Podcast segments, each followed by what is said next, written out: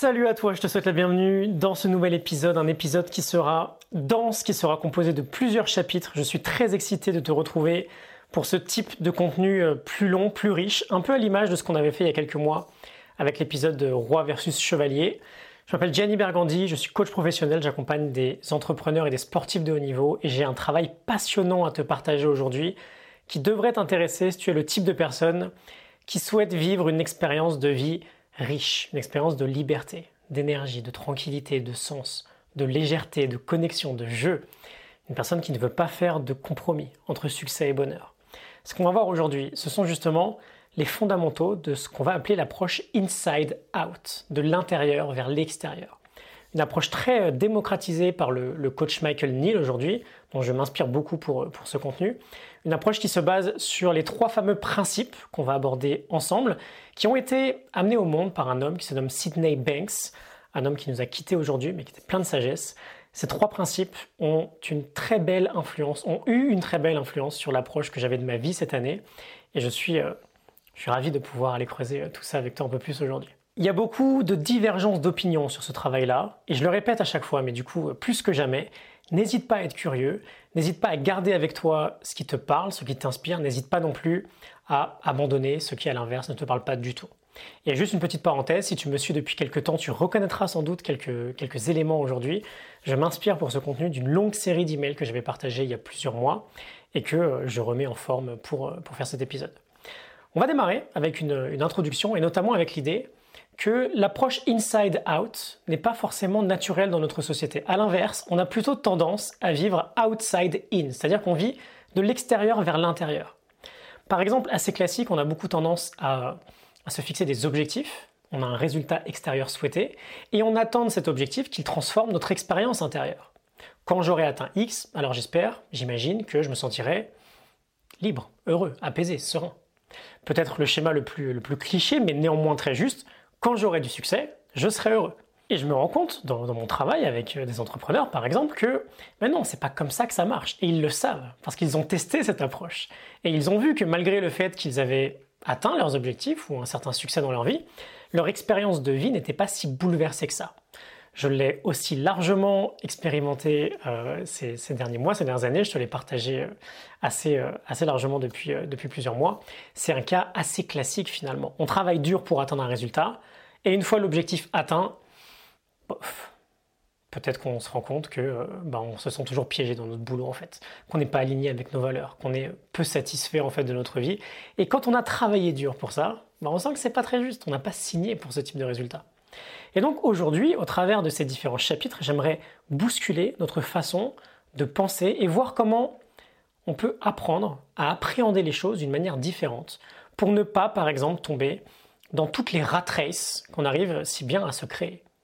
Quand on vit outside in, de l'extérieur vers l'intérieur, on vit dans un cercle vicieux. Si notre objectif ne nous apporte pas le bonheur souhaité ou l'expérience interne souhaitée, on va en refixer un autre, puis un autre, puis un autre. On va courir dans ce type de roue une sorte de, roue infinie, et ça va jamais s'arrêter. Et un point que je répète très souvent ici et que je vais répéter une fois de plus, on a tous dans nos vies des menaces profondément universelles, comme l'insécurité, la mise en danger de nos ressources, notre propre image, et malheureusement, inconsciemment, on se fixe bien trop souvent des objectifs dans l'optique de se protéger de ce type de menaces-là. Par exemple, des objectifs financiers de l'ordre de quand j'aurai atteint tel chiffre d'affaires, je serai enfin en sécurité, libre et heureux. Ou les objectifs liés à notre propre image. Quand j'aurai réussi tel projet, je ferai enfin partie de, cette euh, élite-là. Et je me sentirai en sécurité, libre et heureux.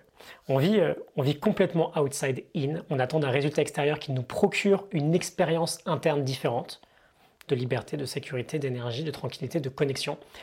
Alors que malheureusement, on fait fausse route parce qu'on ne fonctionne pas comme ça.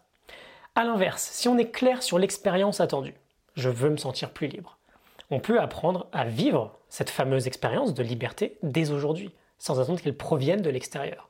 On peut apprendre à faire de l'expérience attendue le chemin vers nos objectifs. Par exemple, on peut vivre sur le chemin de nos buts une expérience de liberté, d'énergie, d'alignement, de connexion à l'autre, de tranquillité. Si on se sent piégé, épuisé, stressé, isolé, aucun résultat extérieur ne transformera durablement ce type de ressenti désagréable. Je te donne le programme pour, pour nos différents chapitres aujourd'hui et ensuite on ira creuser. Tu vas le voir, euh, J'avais créé ce contenu à la base pour un public très entrepreneurial. Évidemment, n'importe qui est le bienvenu et n'importe qui pourra en extraire, j'imagine, la meilleure application possible pour sa propre vie. Chapitre 1, euh, notre plus grande incompréhension de l'expérience humaine, les trois principes.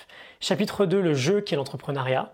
Chapitre 3, ne plus jamais se soucier de la moindre prise de décision. Chapitre 4, le burn-out de l'entrepreneur. Et enfin, chapitre 5, la plus grande pépite des trois principes. On y va, c'est parti, premier chapitre. Notre plus grande incompréhension de l'expérience humaine, les trois fameux principes. Alors, on va commencer par une petite mise en scène. Imaginons que toi et moi, on s'entend plutôt bien et un jour on décide d'aller voir un film tous les deux. On va au cinéma, on va voir ce fameux film et à la sortie du film, on débriefe sur ce qu'on a vécu durant la séance. Et j'imagine qu'on peut être d'accord sur le fait qu'il y a de grandes chances pour que notre réaction vis-à-vis de ce film ne soit pas tout à fait la même. J'ai peut-être pleuré, tu as peut-être rigolé. Euh, le film m'a peut-être rendu très joyeux, très excité, toi il t'a peut-être mis en colère.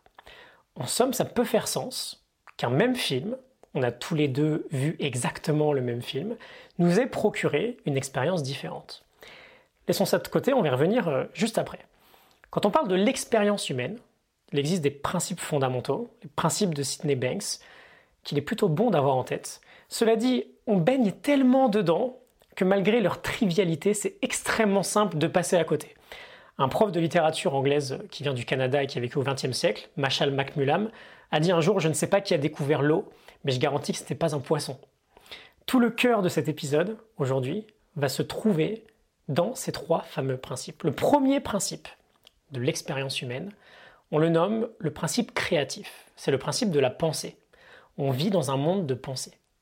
En continu, sans arrêt, non-stop, on a des pensées qui se succèdent à l'intérieur. La pensée, c'est à la fois une énergie permanente, on ne s'arrête jamais de penser, c'est continu, et à la fois une énergie variable, c'est-à-dire que nos pensées évoluent constamment, on n'a jamais deux fois de suite exactement la même pensée. Celles et ceux qui méditent, par exemple, connaissent plutôt bien ce phénomène. Quand on médite, on observe une pensée, puis apparaît une autre différente de la première, puis une autre, puis une autre, etc., jusqu'à la fin de notre session. Donc principe numéro 1, principe créatif, le principe de la pensée. Le deuxième principe, c'est celui qui nous permet de ressentir une expérience, c'est le principe de la conscience. Sans conscience, on n'a aucune idée de ce qui se passe. Cette conscience, c'est ce qui nous permet d'être éveillé à une expérience. Par exemple, si on dit que la pensée est le contenu d'un film, la conscience, c'est l'écran. C'est ce qui nous permet d'expérimenter le film. Sans écran, si on projette le film dans l'air, on ne verra rien. Si on veut profiter du film, il nous faut cet écran. Et enfin, le troisième principe, c'est celui qui permet aux deux premiers d'exister. Pour pouvoir projeter un film sur un écran, encore faut-il qu'il existe un projecteur, une source d'énergie. Et ce troisième principe, c'est celui de l'intelligence innée. On a tous en nous une énergie, une intelligence qui se trouve derrière le système et qui génère nos propres pensées. C'est la source de notre vie finalement. Donc on a devant nous trois principes, la pensée, la conscience, l'intelligence innée. Et ces trois principes forment, à eux trois, l'expérience humaine. Sans cette intelligence innée, sans cette source d'énergie, tout ce qu'on a c'est une bobine, un écran, on n'a aucun contenu. Sans la pensée, ben, on vit juste l'expérience de la vie sans contour, sans savoir, sans savoir pardon, une forme, de, une forme de pureté de la vie en fait. Et sans conscience, on n'aurait aucun moyen de savoir ce qui se passe, de ressentir, de vivre, d'expérimenter notre vie. La conscience, c'est ce qui amène l'expérience jusqu'à nos sens. Et donc on peut dire que chaque expérience humaine que l'humain a eue, que l'humain a aujourd'hui, qu'il aura demain, provient d'une source d'énergie, prend forme dans la pensée et se vit grâce à la conscience. Et comprendre la base de ces trois principes peut avoir un impact absolument incroyable. Pourquoi? Parce que dans notre monde actuel, on a un réflexe plutôt fâcheux, on a très très facilement tendance à penser qu'on vit l'expérience du monde extérieur, qu'on vit finalement en parfaite réaction à ce qui se passe dans le monde extérieur. Mais c'est assez intéressant et challengeant de réaliser qu'en réalité, peut-être pas on vit l'expérience de nos pensées, pas celle du monde extérieur. C'est challengeant parce que la conscience, l'écran, et la conscience est si forte parfois, si puissante, qu'on a vraiment l'impression d'être en réaction à ce qui se passe euh, à l'extérieur. On dirait vraiment parfois que c'est ce que m'a dit cette personne-là qui m'a profondément énervé. On dirait vraiment que c'est de voir ces indicateurs en chute libre qui crée mon stress. On dirait vraiment que le fait qu'il y ait 1000 personnes dans la salle plutôt que 10, ça change absolument tout. Et c'est là-dessus que j'aimerais qu'on se challenge aujourd'hui. Et si le fonctionnement humain était 100% inside out, de l'intérieur vers l'extérieur et pas l'inverse? Nous vivons dans une expérience de pensée, pas dans une expérience du monde extérieur. C'est notre pensée qui engendre notre expérience de vie, pas l'événement qui se déroule à l'extérieur. Et si tu le veux bien, on va revenir sur notre séance de cinéma. Si le même film n'a pas eu le même impact sur moi que sur toi, c'est simplement parce que mes pensées ne sont pas les mêmes que les tiennes. On a vu le même film, mais on n'a pas généré les mêmes pensées. Et comme on vit dans une expérience de pensée, on ne ressent pas les mêmes choses sur le même film. Donc on a trois principes là, qui sont littéralement au cœur de toute l'expérience humaine, de toute performance humaine, et on peut tous commencer à le réaliser progressivement au quotidien. Je peux te faire une remarque négative, je peux faire la même remarque à la personne à côté de toi, et vous pouvez avoir deux réponses complètement opposées.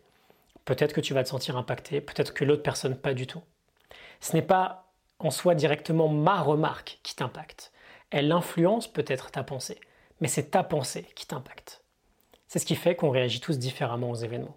Parce qu'on est tous différents, on a tous une histoire différente, on a tous des pensées différentes qui nous sont, euh, qui nous sont générées. En partant de ces principes-là, j'aimerais, si on revient sur un sujet plus précis, sur un thème peut-être plus centré autour de l'entrepreneuriat, j'aimerais te montrer que du coup, l'entrepreneuriat, bah, ce n'est rien d'autre qu'un jeu. Et pas n'importe quel jeu, un jeu dont on a déjà inconsciemment décidé de quelles étaient les règles. Chapitre numéro 2, le jeu qu'est l'entrepreneuriat. Sur la première partie de l'année, un client avec qui je travaille chaque semaine me partageait une problématique très concrète concernant la signature d'un potentiel contrat. En général, cette personne c'est un très bon, très bon commercial, sauf que dans ce cas très spécifique, de par la taille du contrat en question, la situation était, en tout cas pour lui, complètement différente. Il était bloqué, il y avait beaucoup de friction, la, somme était pardon, beaucoup plus importante que d'habitude, et il avait beaucoup de mal à avancer vers ce contrat-là. Il avait presque envie de l'abandonner en fait. Et je te dirai ce qu'on a fait ensemble. Juste avant, j'aimerais te, te partager une petite expérience. J'aimerais que tu réfléchisses, et fais-le vraiment, ça peut être sympa j'aimerais que tu réfléchisses à ce que correspond pour toi une petite somme d'argent, une somme d'argent moyenne et une grosse somme d'argent. Là, comme ça, si tu devais mettre des nombres sur euh, petite, moyenne, grosse somme d'argent, qu'est-ce que ce serait? Combien ce serait? Bon, une fois que tu as une, une idée de somme derrière ces trois catégories-là, on pourrait se demander, et j'aimerais te demander, selon toi, est-ce que ça paraît facile ou difficile de proposer un service contre cette petite somme d'argent? Est-ce que ça paraît facile ou difficile de proposer un service contre cette moyenne somme d'argent? Et enfin, est-ce que ça paraît facile ou difficile de proposer un service contre cette grosse somme d'argent? Bon, j'espère que tu me vois venir. Si jamais on faisait un sondage ensemble pour euh, voir les réponses de tout le monde, voir les réponses à petite, moyenne, grosse somme d'argent, on obtiendrait à coup sûr des écarts énormes. Pour certains, par exemple, 1000 euros serait une très grosse somme d'argent. Pour d'autres, ça serait une somme d'argent ridicule. Peut-être que 5000 euros pourrait paraître être une grosse somme d'argent pour certains d'entre vous. Peut-être que 10 000 euros pourrait être une petite somme d'argent pour d'autres. Et l'idée, c'est que on dirait vraiment que les nombres qu'on a mis derrière les catégories sont vrais. On dirait vraiment, par exemple, pour certaines personnes, que 5000, c'est une très grosse somme.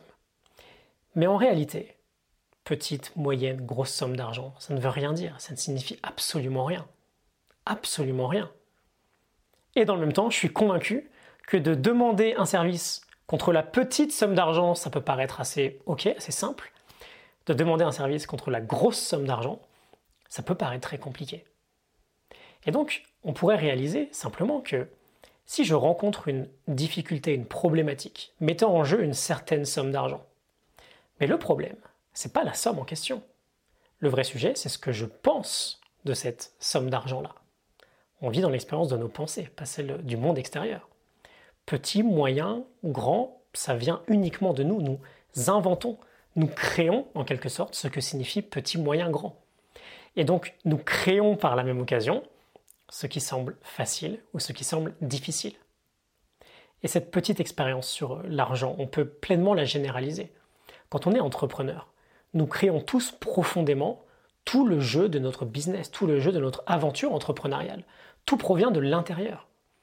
On n'en a peut-être pas encore pris conscience, mais on décide de ce qui est petit ou grand. On décide du coup de ce qui est facile ou difficile. On décide de ce qui est le succès ou de ce qu'est l'échec. Aucune de ces notions n'a de valeur ailleurs que dans notre tête. Et prendre conscience de ce phénomène-là peut être incroyable parce qu'il nous permet d'entrevoir beaucoup plus de liberté. On n'est pas bloqué. Pourquoi? Parce que si nous nous fixons nos propres règles, bah, ça signifie aussi qu'on peut en changer à n'importe quel moment. Et il ne s'agit pas de se dire, ok, j'abaisse tous mes standards et euh, tout me paraîtra un succès et ce sera cool. Non. Mais j'ai beaucoup de clients cette année, par exemple, qui ont eu de vrais insights simplement en prenant conscience de tout ça. Il y a une légèreté qui se crée. En prenant conscience que des règles qui semblaient être fixes sur l'argent, sur le succès, sur l'échec, c'est pas gravé dans le marbre en fait. Il y a un côté très libérateur quand on se rend compte de ça. Et on va approfondir d'ailleurs avec une nouvelle petite expérience, peut-être un peu plus en lien avec l'idée de succès et d'échec. Si je te dis, j'ai gagné 100 matchs de ping-pong cette année et j'en ai perdu aucun. Si je te dis que mon ami, avec qui je vais bientôt jouer, de son côté, il a aussi joué 100 matchs, il en a gagné que 18 pour 82 défaites. Bon, si je dois l'affronter là, sur qui est-ce que tu mises tout ton argent aujourd'hui? J'espère que c'est sur moi. Tu vas penser que j'ai beaucoup plus de chances de gagner. Bon, si je te dis à présent que les 100 matchs que j'ai joués, c'était contre des enfants de 6 ans, alors que les 100 matchs que mon ami a joués, c'était contre des joueurs du top 10 mondial, qu'est-ce que tu fais si je te propose de modifier ton pari? J'espère que, tu t'empresses de, le faire rapidement, parce que cette nouvelle donnée change complètement la donne. Et par exemple, dans notre vie d'entrepreneur, c'est pareil.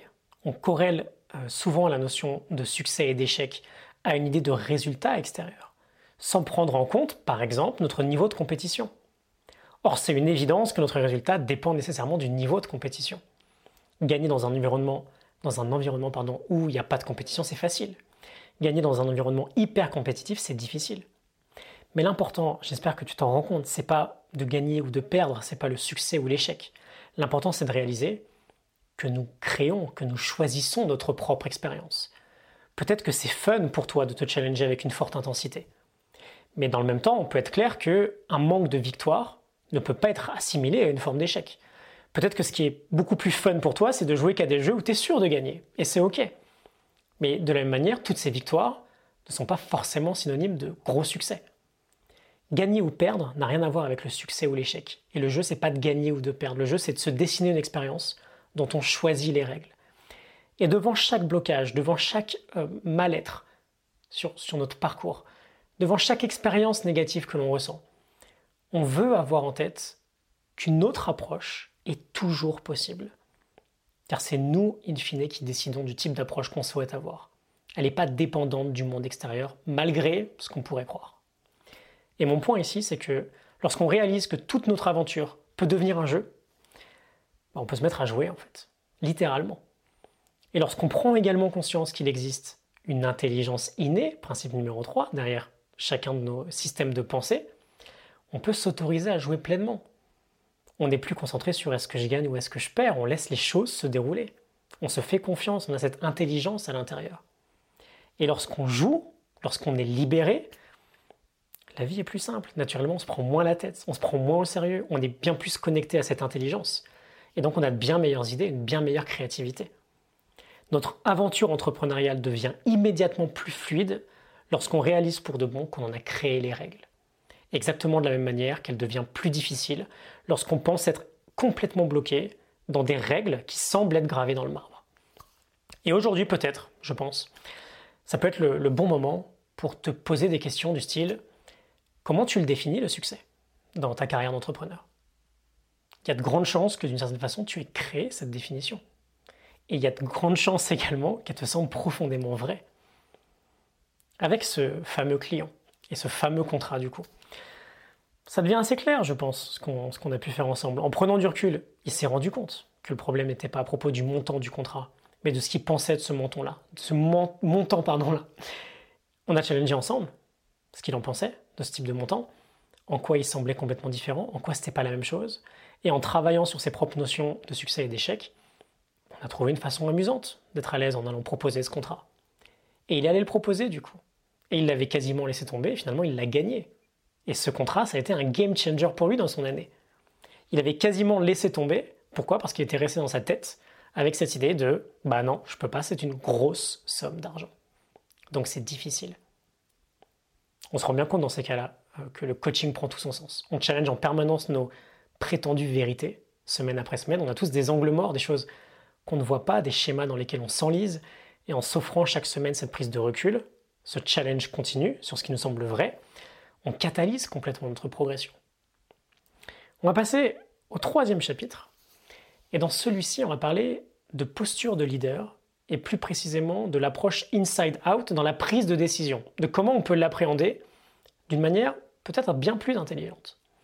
Chapitre numéro 3, ne plus jamais se soucier de la moindre prise de décision. On a souvent ce, réflexe, lorsqu'on a une décision à prendre, de s'en remettre aux autres. Et très souvent, d'ailleurs, j'ai l'impression que mes clients pensent que je vais leur dire s'ils devraient choisir pour A ou pour B. Alors que premièrement, c'est pas du tout mon rôle, et deuxièmement, en général, j'en ai absolument aucune idée, j'en sais rien. Mais d'aller chercher comme ça des réponses à l'extérieur, ça montre bien d'une certaine manière qu'on est un peu dans une approche outside in en fait. Et ce que j'aimerais dans ce chapitre, c'est justement qu'on ne sente plus, qu'on ne ressente plus le besoin d'aller chercher ailleurs des réponses qu'on a forcément à l'intérieur de nous. On dit souvent, euh, non mais au fond de toi, tu le sais ce que tu veux choisir. Ça paraît un peu cliché, mais on va voir que oui, on le sait. Et on va apprendre à assumer ce pouvoir que l'on possède. C'est un vrai pouvoir. Prendre une décision, ça peut sembler parfois très douloureux.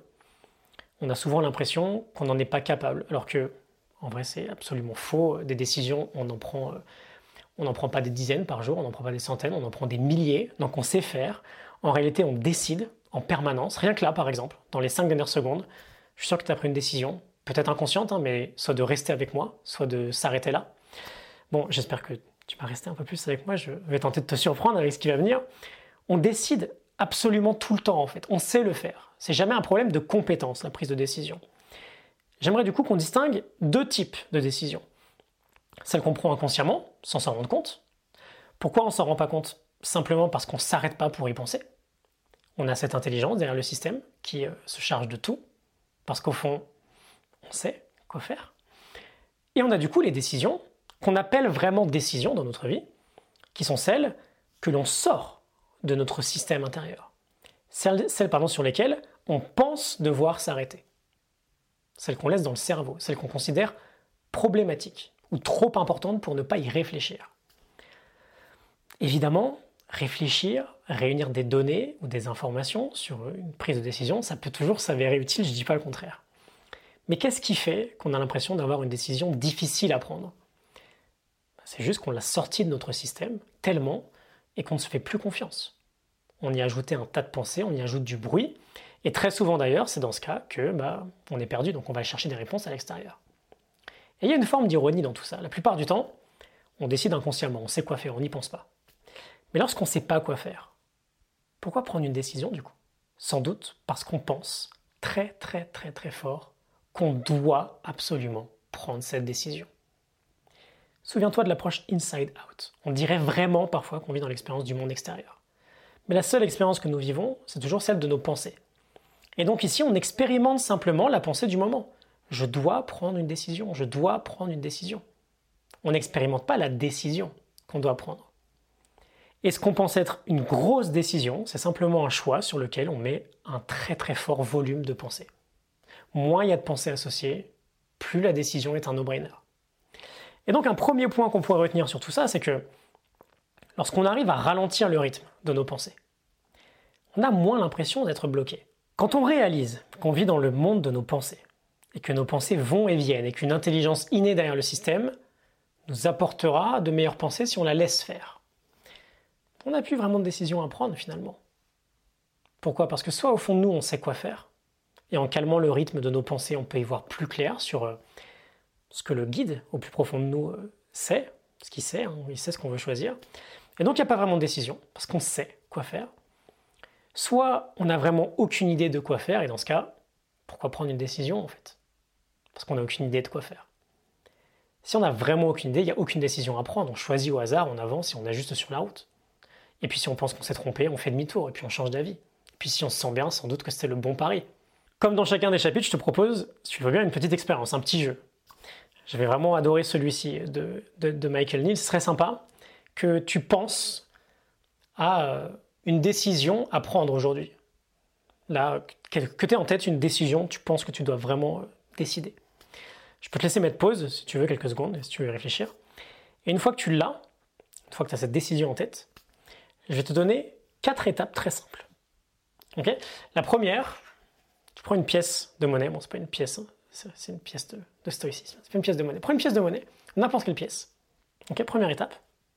Ça Seconde étape, associe euh, pile à un choix et face un autre choix.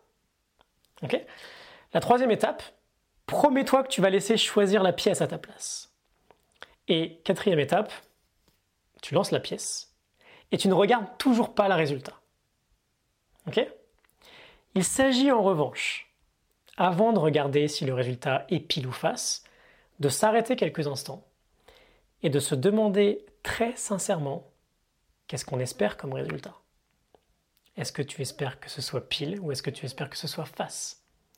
Et si jamais tu as vu la face de la pièce, le résultat, c'est pas non plus trop tard. Demande-toi est-ce que tu es soulagé ou excité par le résultat? Ou est-ce qu'au fond de toi, tu es un peu déçu? Derrière euh, tout le bruit de nos pensées, on a cette intelligence qui sait la plupart du temps ce qu'elle veut.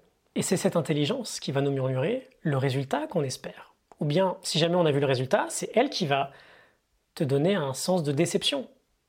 C'est un sens de déception qu'on va ressentir parce qu'on a cette intelligence qui nous dit que non, c'est pas ce qu'on souhaite vraiment. Ou bien le sens d'excitation qu'on pourrait avoir ou de soulagement, bah c'est peut-être cette intelligence qui va nous dire euh, putain, après tout ce temps, tu vas enfin m'écouter attentivement. Et c'est pas forcément beaucoup plus complexe que ça. Ce qui peut vraiment être complexe ensuite en soi, ce n'est plus la prise de décision en elle-même. C'est peut-être d'assumer qu'on sait ce qu'on veut au fond de nous. Et que ce qu'on veut, bah, c'est ce qui amènerait le plus de chaos, de désordre, d'insécurité, d'inconfort peut-être dans notre vie. Mais du coup, c'est plus un sujet de prise de décision. C'est un sujet, un sujet d'assumer notre décision. Et ici, on touche finalement un point fondamental en termes de leadership. Une compétence fondamentale qui est de développer cette capacité à laisser le flux de nos pensées s'apaiser, de sorte à être beaucoup plus intensément connecté à notre intelligence innée. Il peut m'arriver parfois avec certains clients qui font face à une décision importante, selon eux, de simplement leur proposer de mettre de côté cette décision et on en reparlera deux semaines plus tard. Et ce qu'on constate, c'est que la plupart du temps, on n'a pas besoin d'y revenir. Parce que d'avoir laissé tomber le sujet, de l'avoir mis de côté, ça a créé un phénomène plutôt sympa. Ça a réduit le volume de pensée lié à la décision. Et soit la décision n'était plus si importante que ça, du coup, soit parfois, ben, on se rend compte qu'on l'a prise, cette décision, quelques jours avant qu'on revienne dessus. Et que ça a été simple. Parce qu'on avait une idée plutôt claire, finalement, de la direction qu'on voulait prendre. Parce qu'il y avait moins de bruit, en fait. Et je pense que lorsqu'on aspire à être un leader aujourd'hui, on a un levier incroyable dans le fait de créer cet espace. Aussi bien pour nous que pour toute notre équipe. Créer un espace dans lequel on peut tous s'arrêter un peu, prendre du temps, laisser son esprit respirer, laisser son flux de pensée ralentir, parce qu'on a tous en nous cette intelligence qui n'attend qu'une chose, c'est qu'il y ait le moins de bruit possible pour qu'elle puisse s'exprimer, pour qu'elle puisse exprimer toute sa créativité. Penser très fort à quelque chose ne fait qu'ajouter de la pression à la décision. Et si on peut se créer des espaces dans lesquels c'est tout l'inverse qui se produit, bah c'est comme si on s'élevait au-dessus des nuages et qu'on voyait le, soleil qui, euh, juste avant, était caché. Toute petite parenthèse d'ailleurs, j'étais, j'étais au ski la semaine dernière et euh, j'ai eu une, belle métaphore de cette idée-là. Au pied de la station, on était dans les nuages. Il faisait froid, il faisait humide, il faisait vraiment pas beau. On prend le téléphérique et en arrivant en haut, en haut des pistes, euh, bah, c'était magique en fait. Le ciel était bleu, il n'y avait aucun nuage, le soleil brillait, tout était bien plus clean. Et je dirais que c'est un peu notre rôle en tant que leader de prendre le téléphérique de créer les conditions pour pouvoir calmer le bruit intérieur et se laisser guider par ce qu'on pense vraiment être vrai, être juste. Dans le quatrième chapitre, on va parler justement de pression, de stress que, qu'on peut ressentir au quotidien, et on va voir là encore à quel point l'approche inside out nous offre une toute autre façon en fait de penser le stress, une approche radicalement différente qui, selon moi, représente un vrai game changer. Chapitre 4 le burn-out de l'entrepreneur.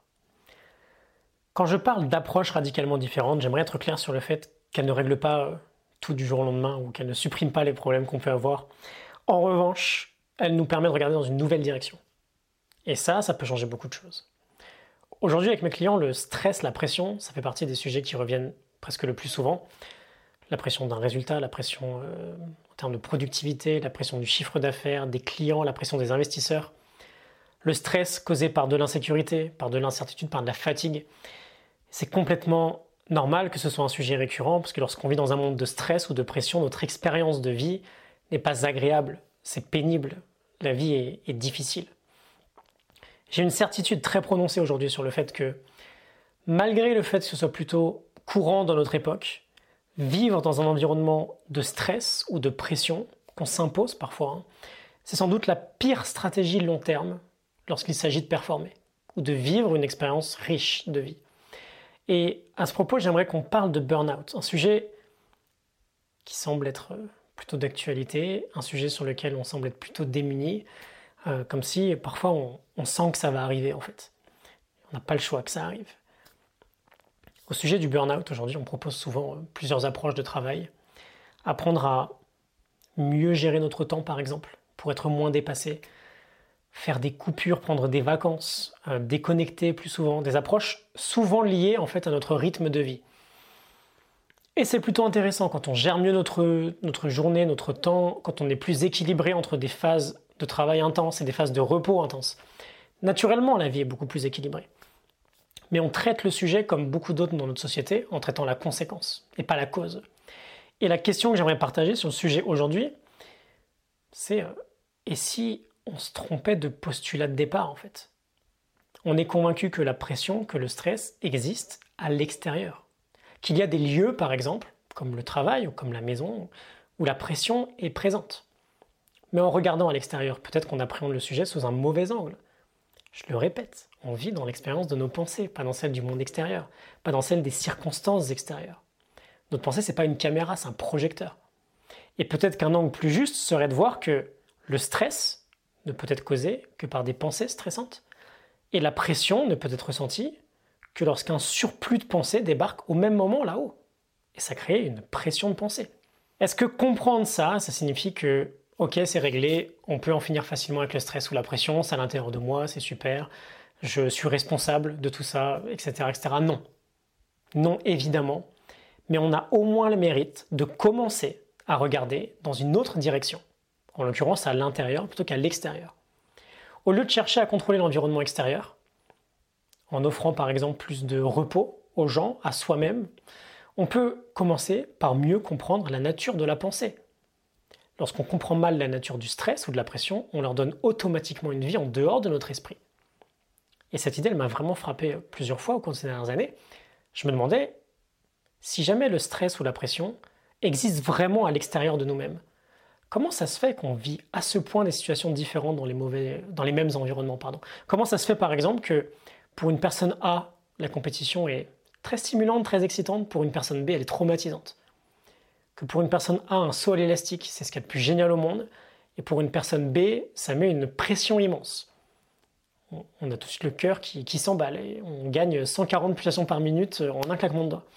Comment ça se fait que pour une personne A, travailler 90 heures par semaine, peut être un plaisir absolu.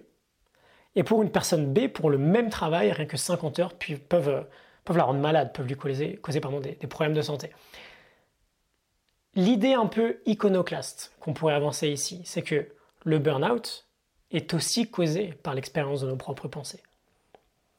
Lorsque les pensées générées par notre travail proviennent de la peur, de euh, je dois faire, il faut que je fasse, d'une forte résistance, d'un manque d'envie, on s'épuise. Parce que par nature, ce sont des pensées épuisantes qui fatiguent. Lorsque les pensées générées par notre cerveau, en revanche, viennent du désir, de la joie, de l'excitation, du jeu, de la curiosité, en fait, on gagne de l'énergie en travaillant. Si je m'adresse euh, en particulier aux, entrepreneurs aujourd'hui, c'est simplement parce que je remarque que la façon dont on approche notre travail elle est créée, elle est modelée de l'intérieur. Dans le deuxième chapitre, je disais que on crée inconsciemment le jeu d'entrepreneuriat auquel on joue. De la même manière, on crée en quelque sorte souvent le stress ou la pression dans laquelle on, évolue. Mais ce n'est pas obligatoire. Elles ne sont pas obligatoires, ces, ces pressions-là. Comprenons que la pression n'est pas innée. C'est pas notre mode naturel. On n'a pas par défaut de pression. Alors oui, on dirait vraiment que c'est tel investisseur, tel patron insupportable, peu importe, qui nous met une pression folle. Mais peut-être que pour un collègue qui vivrait exactement dans le même, environnement que nous et avec les mêmes enjeux, bah, son expérience ne serait pas du tout la même. Et donc même, même si on, et donc, pardon, même si on dirait vraiment que ça vient de l'extérieur, bah peut-être que c'est surtout à l'intérieur, que c'est en nous que ça se joue. Et j'aimerais vraiment te challenger à aborder la situation avec un nouvel œil. Apprendre à gérer plus de pression, c'est sympa, ça fait pas de mal. Mais c'est peut-être pas la stratégie la plus intelligente du monde. En revanche, comprendre d'où elle vient, comprendre comment, comprendre pourquoi on l'a créée de nous-mêmes, bah ça permet bien plus de transformer notre quotidien. Elle n'est pas propre à l'événement, mais à l'incompréhension de notre système de pensée. Je t'invite d'ailleurs à aller voir euh, la grande série que j'avais créée sur le rapport roi-chevalier. Je te mets euh, l'épisode en description si tu l'as pas vu, pour creuser un peu plus cette question, de à quel point c'est en nous que ça se passe. Et très souvent, même quand il n'y a aucun élément extérieur qui semble générer une forte pression qu'on pourrait ressentir, et qu'on sait très bien qu'on se la met nous-mêmes, un autre mode de vie est possible, une autre approche est possible. On peut travailler sur ce qui crée cette pression, sur les peurs qu'on peut avoir, sur la racine de cette pression ou de, ce stress. Aucun changement extérieur, parce que c'est là qu'on va les regarder, hein, bah, ne pourrait définitivement régler l'expérience pas très sympa qu'on vit au quotidien. Parce qu'on pourrait changer quoi que ce soit dans notre environnement, ça n'impactera que trop peu ce que c'est d'être nous. Et parfois la seule difficulté, elle est là. C'est que c'est très très difficile d'être nous. Et de vivre avec nous, avec nos peurs, avec notre passé, avec nos traumatismes, avec notre histoire. Et un changement extérieur ne change pas ce que c'est d'être nous. Quatrième chapitre donc, un autre angle de vue sur le burn-out, sur le stress, sur la pression. Et on va conclure ce long épisode avec un dernier chapitre dans lequel je vais te récapituler le plus important de ce qu'on a vu jusqu'ici. Et surtout, j'aimerais te partager ce qui est selon moi la plus belle pépite que l'on peut euh, extraire de ces euh, trois fameux principes. Donc chapitre numéro 5, la plus belle pépite des trois principes. On a vu pas mal de choses jusqu'ici. J'aimerais qu'on prenne un peu, de, recul, on fait un petit peu en arrière tous les deux, sur la prétendue grande puissance de ces trois principes, sur comment concrètement on peut utiliser ce sujet au quotidien, et ce, quelles que soient les problématiques ou les sujets qu'on peut rencontrer dans notre vie. En quelques minutes, qu'est-ce qu'on a vu concrètement? Le principe de la pensée. On vit dans un monde de pensée, on a sans arrêt des pensées qui vont et viennent, qui se suivent, avec un contenu qui change en permanence. On va penser à A, puis à B, puis à C, en continu. C'est un peu comme si on observait le, ciel et qu'on voyait les nuages défiler. Le principe de la conscience nous permet de ressentir, de savoir ce qui nous arrive. Je te disais euh, que si la pensée est le contenu d'un film, la conscience c'est l'écran, c'est ce qui nous permet de vivre le film. Et enfin, on a le moteur derrière tout ça, la source de l'énergie. Le troisième principe, c'est celui de l'intelligence innée, de l'esprit, l'intelligence qui se trouve directement au cœur de, notre système. Donc notre expérience de chaque situation de la vie, elle vient d'une source d'énergie, elle prend forme dans la pensée, elle se vit grâce à notre conscience. Ce que ça nous apporte, ça peut être très fort, c'est cette idée qu'on fonctionne inside out, de l'intérieur vers l'extérieur. On vit dans le monde de nos pensées, pas dans le monde extérieur. Nos pensées représentent une projection, pas un écran. C'est peut-être difficile à concevoir dans un premier temps, parce que la conscience est si puissante qu'on dirait vraiment parfois que quand quelque chose ne va pas, c'est à cause d'un élément extérieur, mais c'est la pensée que j'ai en tête à ce moment-là qui me fait ressentir d'une une situation d'une certaine manière. Pourquoi on est au cœur de l'expérience humaine et de la performance humaine avec ces principes? Parce que tout simplement on gagne en compréhension sur comment on fonctionne. Et donc on a une bien meilleure idée de la direction dans laquelle on va regarder lorsqu'on rencontre une forme de problématique. Si je vis une expérience très stressante, c'est à l'intérieur que ça se passe. Et peut-être que changer quelque chose à l'extérieur fera le même effet que, de penser une jambe de bois. La pression que je peux ressentir est la pression causée par un afflux de pensées qui arrivent en surnombre au même moment. Si je m'énerve parce que telle personne fait les choses d'une certaine façon, d'une mauvaise façon par exemple, c'est pas cette personne le problème, c'est moi qui pense qu'elle devrait pas faire comme ça. Et c'est moi qui pense que cette façon-là est mauvaise. On dirait vraiment parfois que c'est la baisse de tous les chiffres là qui cause un stress énorme, En réalité, c'est à l'intérieur que ça se passe. Peut-être que pour une autre personne, la même baisse des mêmes indicateurs qui ont les mêmes enjeux pour lui le laisserait beaucoup plus indifférent. On a un système de feedback permanent à l'intérieur, mais on a peu tendance à l'écouter. Et j'aime beaucoup cette métaphore, ce qu'on fait dans le monde en réalité aujourd'hui, c'est comme si dès que le moteur de notre voiture nous indiquait que quelque chose ne va pas, c'est comme si on allait vérifier le moteur de quelqu'un d'autre. Et cette, métaphore pardon, qui, vient de, qui vient de Michael Neal, finalement, elle résume beaucoup le travail de coaching. Dès qu'on a la moindre situation dont on a l'impression qu'elle pose problème, allons checker le moteur de notre propre voiture. Je vais voir ce que pense mon coaché, je vais l'aider à réaliser ce qu'il pense. C'est lui qui le crée. Ce n'est pas nécessairement une vérité absolue. Je te partageais dans le deuxième chapitre ce travail autour de l'argent, qui est fondamental lorsqu'on est entrepreneur. Un de mes clients a failli passer à côté d'un énorme contrat parce que pour lui ça représentait une trop grosse somme d'argent et donc un enjeu trop important. On a travaillé sur le fait que ce n'était pas le contrat, ce n'était pas la grosse somme d'argent, c'était ce qu'on pensait de cette somme-là. Le gros vient de nous-mêmes. Et lorsque le gros n'est plus si gros et que c'est juste un nombre, parce que c'est juste un nombre, bah, la problématique n'est plus la même. On peut retrouver du jeu et de l'audace et aller voir ce qui se passe si on est audacieux. On a vraiment cette, euh, cette idée d'une nouvelle orientation sur notre expérience de vie. Au lieu de regarder l'extérieur, on regarde à l'intérieur. Il y a cette magie lorsqu'on pense aux trois principes, qui est qu'on se rend compte que ce qu'on a, ce qu'on ressent, c'est juste une pensée qui est amenée à nos sens et à notre expérience par la conscience. Mais on peut du coup réaliser que si la pensée ne nous plaît pas, elle va passer. On n'a pas besoin de changer le monde extérieur. Ça ne veut pas dire qu'on n'agit pas sur ce monde-là, mais on peut avoir un nouvel angle d'approche. Quand on remarque une pensée, qu'est-ce qui se passe en général? Bah, Elle tend à passer. Je te le disais, c'est comme, un nuage. Et notre, pardon, notre intelligence innée va nous amener une autre pensée. On ne sait pas laquelle, mais ce sera une autre. Et plus on voit clair dans ce jeu-là, plus on se connecte à cette intelligence, qui est, est le cœur de notre créativité. Pourquoi? Parce que d'où viennent nos idées? Bah, Moins on a de bruit là-haut, plus on a d'idées. C'est pour ça que dans l'ennui, souvent, on a des belles idées. C'est pour ça que dans la douche, on a des belles idées. Je te parlais de prise de décision aussi. C'est pareil au fond, la plupart du temps. On sait ce qu'on veut. Pareil pour les problèmes qu'on pense avoir. Un problème n'existe pas. Ce qui en est un pour toi n'en est peut-être pas un pour moi ou pour un autre. Ça n'existe qu'à l'intérieur de nous. Et ce qu'on appelle un gros problème, c'est juste une situation à laquelle on pense très très fort. Le petit problème, c'est une situation à laquelle on pense beaucoup moins. Le gros du problème, c'est comme le gros de l'argent, c'est dans notre tête. Et lorsqu'on pense avoir un gros problème et qu'on réalise que le sujet n'est sans doute pas à l'extérieur, on peut avoir un nouvel angle d'approche. On l'aborde différemment et ensuite on le laisse reposer. Et c'est souvent qu'on se rend compte que bah, c'est plus un si gros problème que ça, parce qu'on n'y pense plus autant. Ça ne nous empêche pas de travailler sur notre situation, mais ça nous fait gagner encore une fois en compréhension de bah, toutes les différentes expériences de vie qu'on peut avoir, de tous les ressentis qu'on peut avoir. Et il y a quelques minutes, on parlait de burn-out, de stress, de pression. Et là encore, un nouvel angle d'approche avec ces principes sur lesquels bah, on est bien plus optimiste en fait, parce que c'est beaucoup plus simple de modifier une approche personnelle.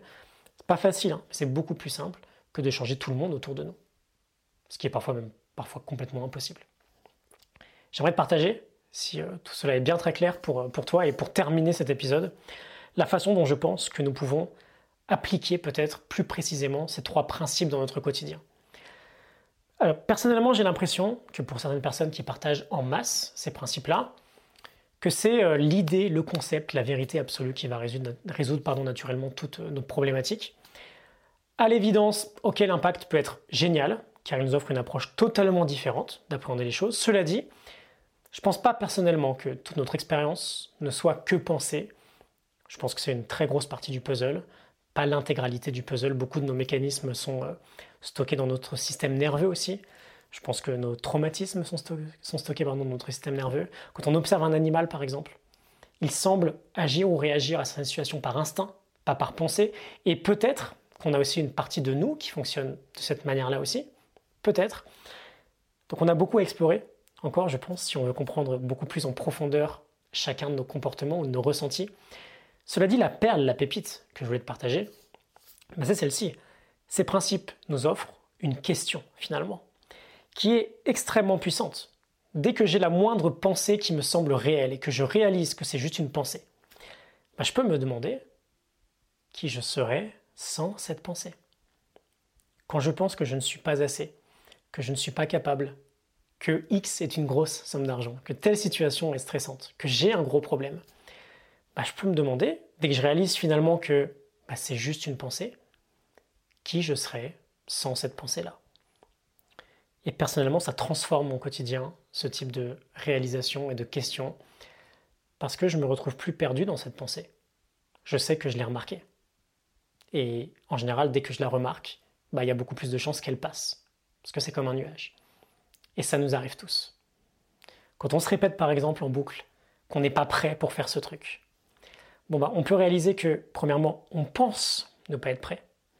Et deuxièmement, on peut se demander qui je serais si j'avais pas cette pensée-là. Ça peut nous ouvrir les perspectives d'une façon assez folle. Ça ne veut pas dire que on est prêt ou qu'on n'est pas prêt. Ça veut juste dire que quand on réalise ça, en général, cette pensée tend à passer. Et une autre pensée arrive. Et une autre vision des choses arrive. Et c'est là que je te disais que le coaching prend beaucoup de sens. Parce que c'est très très dur de réaliser seul qu'on est bloqué dans une pensée. Et même moi, hein, malgré le fait que ce soit mon métier aujourd'hui, c'est pareil, c'est pareil pour moi. On a tous nos angles morts. Et c'est pour cette raison que je me fais coacher semaine après semaine et que vraiment je compte me faire coacher toute ma vie. Ça offre chaque semaine des perspectives différentes et ça permet de créer une aventure de vie qui m'est propre, qui fait pleinement sens pour moi. J'espère que cet épisode t'a plu. Si tu découvres mon contenu, mon travail aujourd'hui, félicitations d'être resté jusqu'au bout. Je te remercie. Si tu es euh, plus un habitué, félicitations également. N'hésite pas à m'écrire sur euh, ce que tu retiens le plus de ce contenu, sur ce que tu souhaites garder avec toi à tout prix, peut-être sur ce que tu souhaites jeter aussi. Si tu as eu euh, quelques insights, quelques moments de compréhension assez forts sur certains sujets, quelques peut-être révélations intérieures, n'hésite pas également à me les partager, ça me ferait très plaisir. Si tu veux en savoir plus sur comment nous pourrions travailler ensemble, je te mets quelques liens en description. Je te souhaite une excellente journée, je te remercie pour ton écoute, j'espère que ça peut t'aider, que ça peut t'inspirer, je te souhaite une excellente semaine, je te retrouve très bientôt pour l'épisode suivant, excellente journée à toi.